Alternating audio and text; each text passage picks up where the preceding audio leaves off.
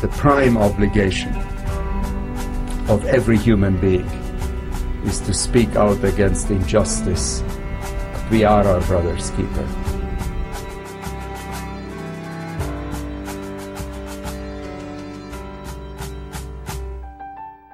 You're listening to The Keeper, brought to you by the Lantos Foundation for Human Rights and Justice. I'm Katrina Lantos Swett. What does it mean to be a mother? The word brings to mind ideas of love, sacrifice, devotion, and a determination never to give up on one's children. It is both an immense responsibility and a privilege to be a mother. So, what does it mean to be a mother of a whole people? Our guest today on The Keeper, Mrs. Rebiya Kadeer, is known as the mother of the Uyghur nation. She is the acknowledged global leader of the Uyghur people, a community of over 15 million living primarily in the East Turkestan region of China, where this largely Muslim community has been subjected to discrimination, persecution, mass incarceration, and cultural and religious oppression at the hands of the Chinese government. Taken together, the Communist Chinese assault on the Uyghur nation must be seen as an effort to displace, dismantle, and destroy a vibrant and proud community with a history in the Xinjiang region stretching back millennia. One woman has stood in defiance of the Communist Party's attempt to undermine the Uyghur nation. Rebiya Kadeer a self made woman who, through her own ingenuity and drive, became one of the wealthiest women in China, put her life, her fortune, and her sacred honor on the line when she chose to defy the Chinese authorities and challenge their treatment of the Uyghurs in East Turkestan. She was imprisoned for many years, and since her release, she has led her people from exile as she fights to bring the world's attention to the grave injustices being perpetrated in her home. With the help of an interpreter, Mrs. Kadeer and I recently had the opportunity to talk about the increase in persecution being experienced in East Turkestan. The government's efforts to intimidate her into silence by targeting her family members who are still in China and why the U.S. government should apply the Global Magnitsky Act to those Chinese officials responsible for the outrages taking place in East Turkestan. Just a few weeks ago, you and I stood side by side on a rainy April morning in Washington, D.C., as we protested outside the Chinese embassy. And what we were protesting together was the shocking mass incarceration of between 800,000 and a million Uyghurs who the Chinese have imprisoned in so called re education camps in East Turkestan. Please talk to our listeners about this massive abuse of human rights that is going on and is being inflicted on your people even as we speak today.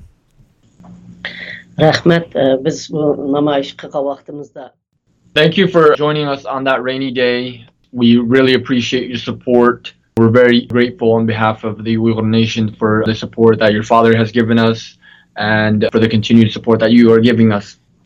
Although the media states that there's only about 800,000 to 1 million Uyghurs locked up in these concentration camps, reality is that it's more around 1.5 million to 2 million and this excludes those that are extrajudicially held inside the prisons. China is targeting to eliminate the essence of Uyghur and Turkic identity in East Turkestan. And that's why they're not only targeting Uyghurs, but also targeting Kazakhs, Kyrgyz, Uzbeks, and Tatars as well. Again, this number 1.5 to 2 million excludes those that have been sent to the prisons as well, extrajudicially the amount of people inside the prisons is unknown, but estimated to be around several hundred thousand, if not a million or so. Furthermore, the Chinese state is also forcing Uyghurs to speak Chinese. If they're not able to speak Chinese and if they speak in Uyghur, then they are uh, sent to the prisons and they are beaten, tortured, and killed. And this ongoing attack to incarcerate all Uyghurs is continuing day by day. In fact, more and more people are being incarcerated into these concentration camps and sent to these prisons. In fact, according to our recent reports from the region, there are no men, especially young men, out in the streets in East Turkestan anymore. Besides from this, there is also wholesale attack on Uyghur intellectuals, writers, artists, researchers, and wealthy Uyghur businessmen. In fact, many have been sent to these concentration camps where they have recently lost their lives, including Nur Tayajim, who is uh, one of the uh, wealthiest Uyghur philanthropists, and he recently died this past month.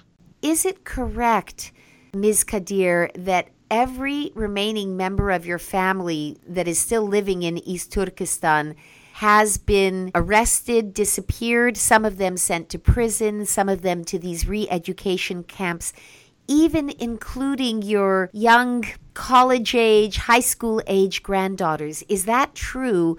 And if it is true, talk to us about what sort of a government uses the innocent family members of a political opponent as hostages to sort of blackmail and intimidate their opponents.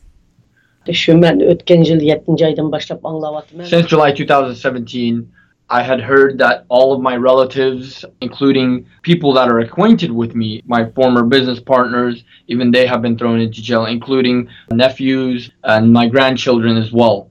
I'm not sure where they are. We have not gotten any type of information in regards to where they are being held or if they are dead or alive. My grandchildren, the ones that are in high school and the university and college age grandchildren, they have not done anything to be involved in politics or do anything to upset the government in any way. The same goes with my children. Despite all this, I still try to uh, get information regarding them. However, despite using all my connections, I have not been able to get any type of news in regarding to my relatives. I heard that my older son was tortured. We do not know where he's being held. They arrested five of my children and 11 of my grandchildren. From what we know, they've also arrested my husband's family members as well, and my family members, including my sisters, brothers, children. In total, there's about 37 people that have been uh, arrested or detained and sent to these concentration camps. There are many others that we do not know any information about. Thousands of mothers, thousands of children across the Uyghur diaspora are constantly calling me, crying to me, telling me that 10 or 20 members of their families have been detained and sent to these concentration camps or to these extrajudicial prisons. This situation is very tragic. I can't understand why this is happening to our people. Rebiya, do you think that this is a calculated effort to break your spirit? Obviously, this is targeted, as you have indicated, at vast numbers of, in particular, Uyghur youth.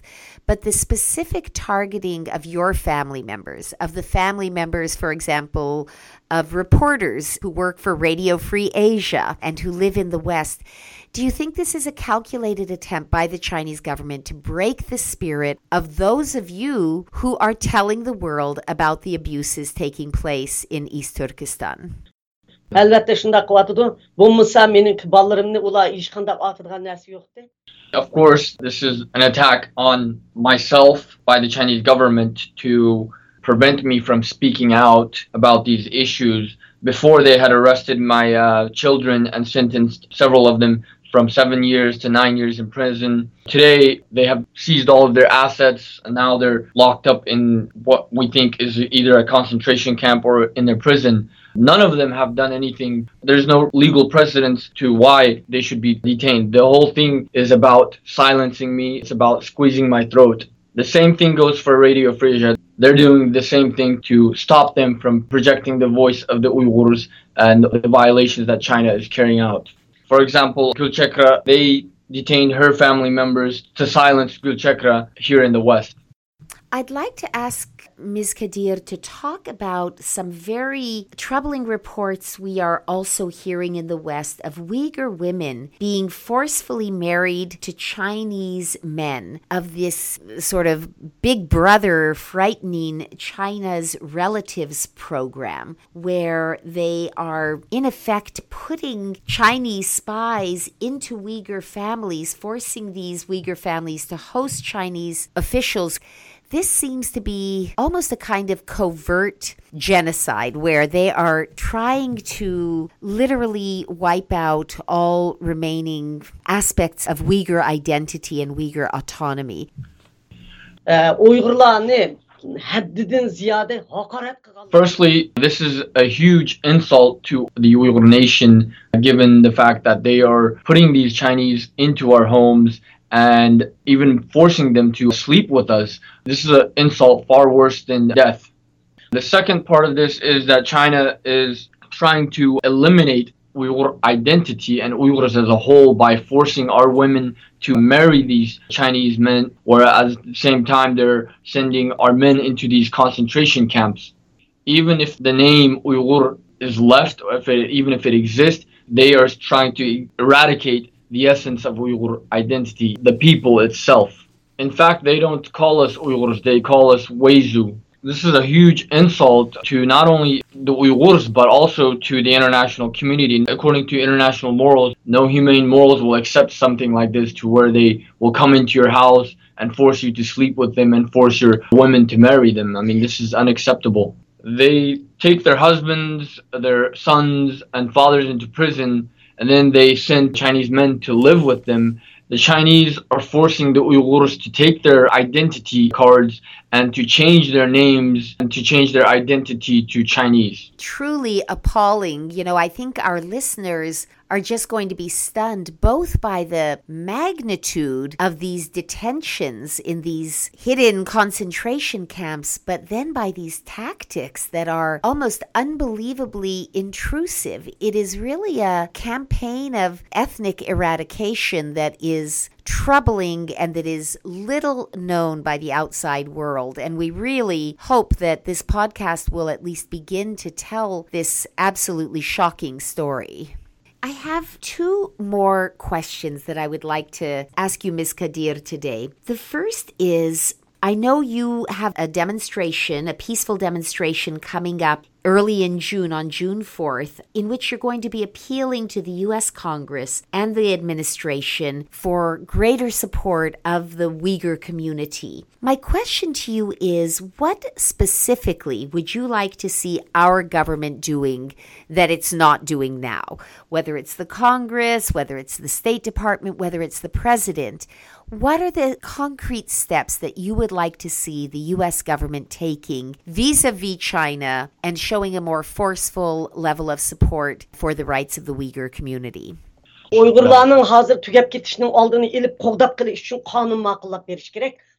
Firstly, the United States Congress needs to enact some type of resolution or legislation to stop genocide of the Uyghurs in East Turkestan and to shut down the concentration camps in East Turkestan. They also need to enact some type of resolution or uh, legislation to prevent China from forcing Uyghurs to be spread out across China, where right now they're forcing some Uyghurs to be spread out into inner parts of China, especially our women.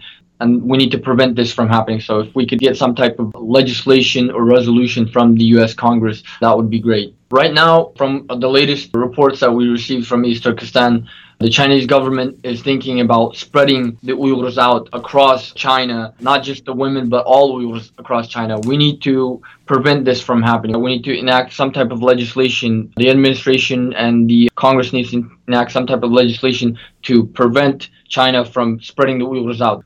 East Turkestan is the land of the Uyghurs. The Uyghurs need to live in peace in their own land. Hence, we have organized a peaceful protest or demonstration appealing to the United States Congress, State Department, uh, administration to enact some type of resolution or legislation to protect and preserve Uyghur identity and their existence and to help them remain in their homeland. And that's why we also ask them to do more to help us and to include us in their overall strategy, diplomatic relations, and talks with China. I wonder whether Ms. Kadeer believes that there may be some value in applying the Global Magnitsky Act to sanction those Chinese officials who are responsible for these outrageous abuses against the Uyghur community. As you know, under the Global Magnitsky Act, individuals, government functionaries who are found responsible for committing serious human rights abuses abroad can be sanctioned, prohibited from coming to the United States. If they have any assets in the United States, those can be frozen and they are prevented from being able to access them. Are these tools you would like to see looked at for possible application to the Chinese leadership that is responsible for imposing these very harsh conditions and these outrageous abuses on the Uyghur community in East Turkestan?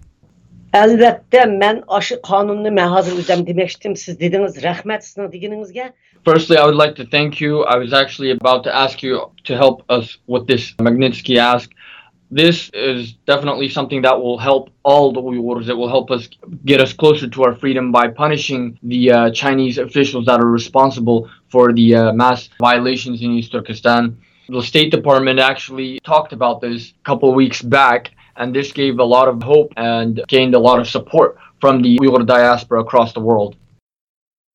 For my last question, Rebiya, I would like to ask you a very personal question. You have paid a heavy, heavy price for your leadership on behalf of your people. You have seen your family members targeted, your sons thrown into prison. This very impressive business that you built with your own two hands was dismantled and destroyed. You have grandchildren and nieces and others in your family who have been targeted, all as a way of bringing pressure to bear on you to stop your eloquent and outspoken advocacy. I guess the question I have for you is Has it been worth it? Has your price that you've paid to do the great work that you've done, has it been worth it to you? Ben razı, ben razıyım üçün degende ben aşı vətənim, aşı xalqımni It is worth it and it will be continue to worth it as I am trying to save my people and free my homeland to where they can live in peace. So any hardships that I face, it is definitely worth it. I'm doing it for my nation. All national leaders that were struggling to liberate their people have paid high prices. Because of the price that they paid, they were able to free their people. This is my God given duty towards my nation, and my nation needs me. I will continue my work to liberate my people. Let me just say that you are a woman of great courage it is easy after listening to you to understand why the Uyghur people all over the world look to you as their mother and as their defender. And we have been honored to have you join us today for this broadcast of The Keeper. Thank you. Rahmat, rahmat. Evet, I would like to thank you for having me. Thank you for the support that you have been giving me and my nation through this podcast. I hope that we can voice my story, the story of my people, the conditions of my grandchildren, and hopefully bring some type of resolution to end this current situation. When one speaks with Mrs. Kadeer, one feels the power of her love, not only for her own family, but for her whole people. It is a fierce love, ready to pay any price for her children. After our conversation, I thought of the words of the poet Rudyard Kipling in his poem, Mother O' Mine. The poet wrote, If I were hanged on the highest hill, Mother O' mine, Mother O' mine, I know whose love would follow me still, Mother O' mine, Mother O' mine. If I were drowned in the deepest sea, Mother O' mine, Mother O' mine, I know whose tears would come down to me, Mother o' mine, Mother o' mine. If I were damned of body and soul, I know whose prayers would make me whole, Mother o' mine, Mother o' mine. Having had the honor of becoming closely acquainted with this remarkable woman, I believe that Rebiya Kadeer's leadership, courage, and prayers will one day make her people whole. I'm Katrina Lantos Swett. Thank you for joining us for this episode of The Keeper. This episode of The Keeper was produced and recorded by the Lantos Foundation for Human Rights and Justice. To support our work and for more information on today's guest and topic, visit us at www.lantosfoundation.org.